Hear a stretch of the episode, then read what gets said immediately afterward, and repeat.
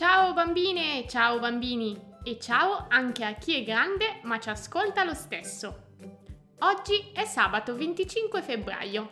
Io sono la giornalista Illy e come sempre sono qui per raccontarvi 5 notizie che sono successe e di cui i giornali hanno parlato questa settimana. Siete pronti? Allora, partiamo!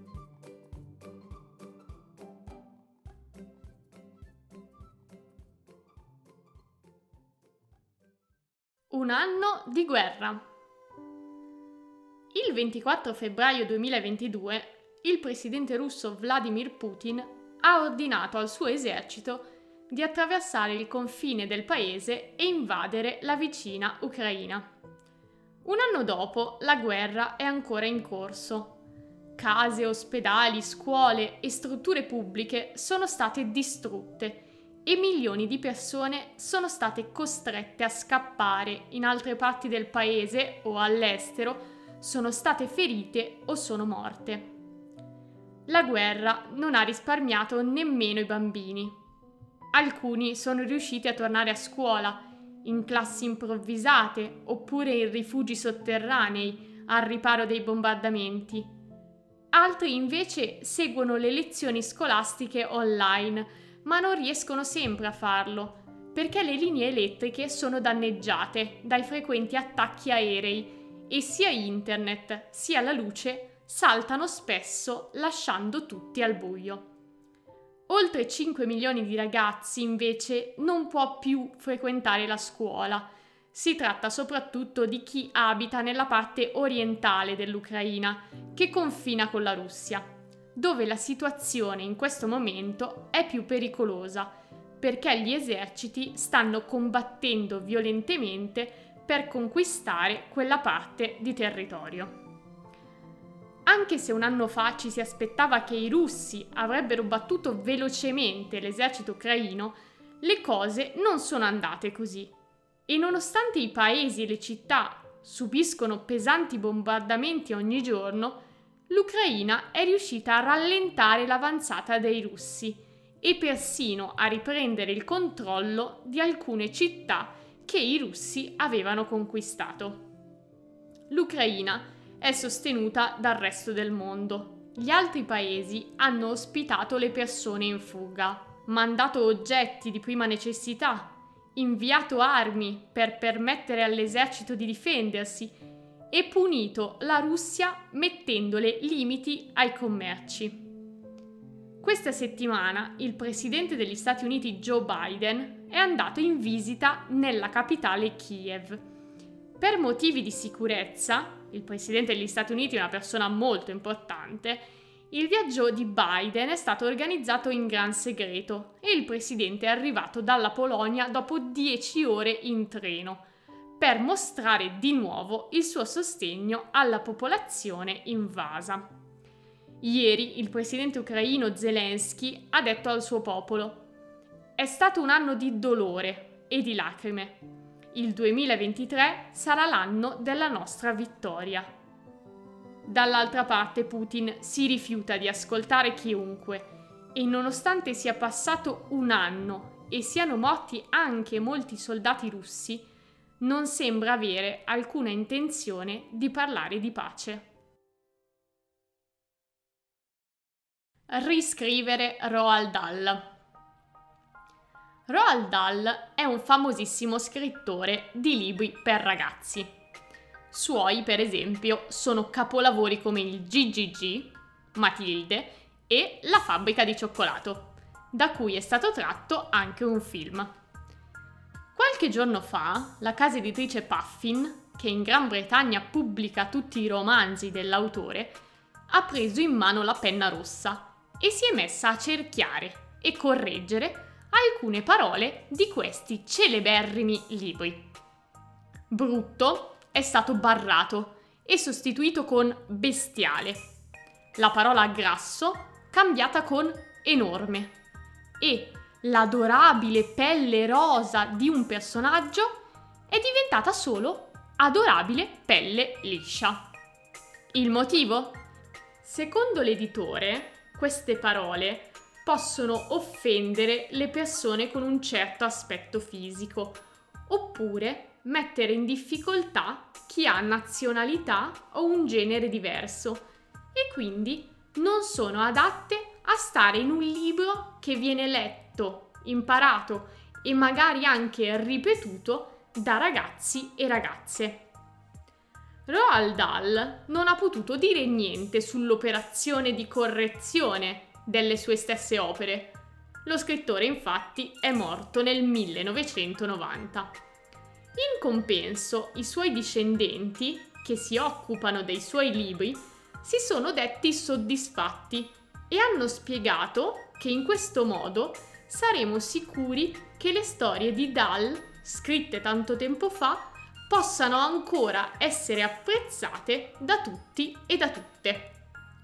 La scelta però ha fatto molto discutere. Secondo molti altri, infatti, cambiare le parole usate da uno scrittore è come prendere un pennello, avvicinarsi a un quadro famoso e ridisegnarne alcune parti.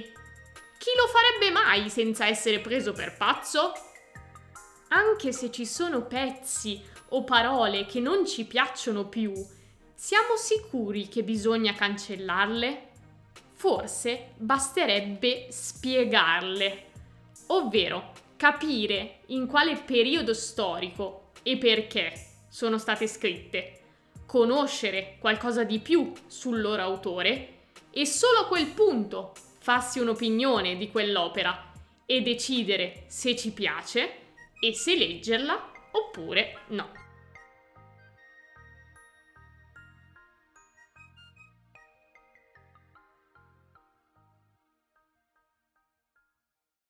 Potere ai bambini. In Austria, nove bambini hanno portato il governo in tribunale. I ragazzini, che hanno dai 5 ai 16 anni, hanno accusato il proprio paese di avere fatto troppo poco per rallentare i cambiamenti climatici e quindi di non aver protetto abbastanza il loro futuro.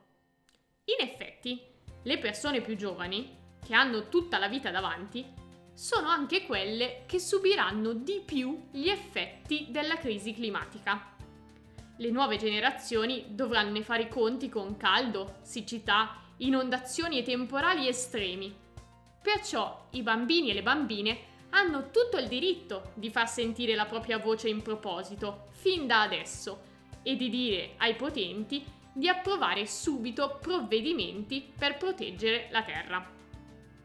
È esattamente questo che stanno facendo i bambini austriaci. Prima di loro, nel 2015, un gruppo di ragazzi americani ha fatto causa al governo degli Stati Uniti. Quel caso, ribattezzato Juliana, dal nome della ragazzina da cui tutto è iniziato, per la prima volta ha stabilito che garantire un clima sostenibile con la vita umana è un diritto fondamentale secondo la Costituzione americana. Nel 2018, in Colombia, 25 giovani hanno vinto una causa contro lo Stato, accusato di non aver ridotto abbastanza la deforestazione dell'Amazzonia e di avere così privato i ragazzi dei diritti fondamentali di vita, salute e dignità umana. In Portogallo, infine, nel 2019, sei bambini hanno iniziato una causa presso la Corte europea dei diritti dell'uomo perché i governi dei paesi del continente salvaguardino il loro futuro.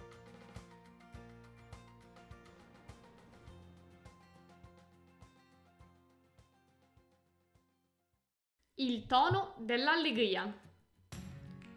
La canzone più allegra del mondo è Good Vibrations dei Beach Boys.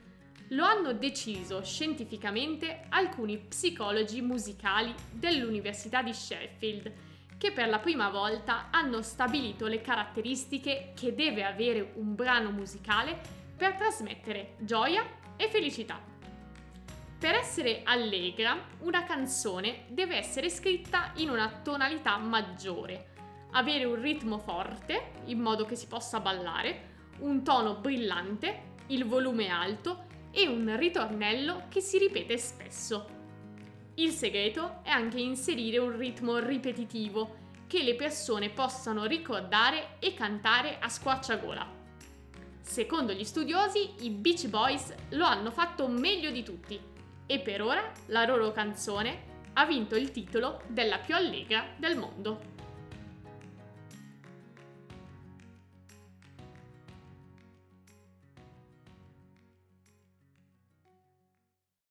L'ospedale degli animali. In questo momento in Cile è estate, fa molto caldo e non piove abbastanza. Le temperature sono così alte e l'acqua così poca che nell'ultimo mese in questo paese del Sud America sono scoppiati centinaia di incendi che hanno bruciato gran parte della foresta. Dagli incendi sono state colpite case, persone e anche animali. Perciò nella città di Santa Ioana è stata allestita una clinica veterinaria di emergenza per curare gli animali che si sono bruciati o che hanno respirato troppo fumo. Qui sono accolti e medicati cani, gatti, ma anche galline e mucche, spesso recuperate da case che sono state abbandonate in fretta dai proprietari all'arrivo delle fiamme. Anche gli animali selvatici che vivono nella foresta però avrebbero bisogno di essere curati. E tra loro c'è anche il pudu meridionale, una delle specie di cervo più piccola del mondo.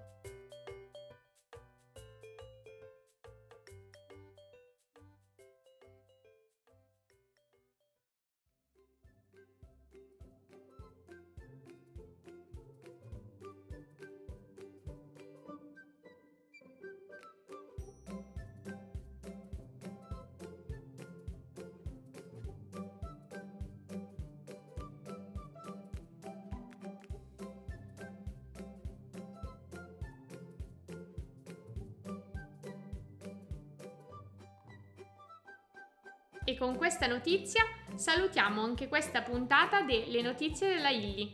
Vi aspetto sabato prossimo per un nuovo episodio insieme. Ciao a tutti!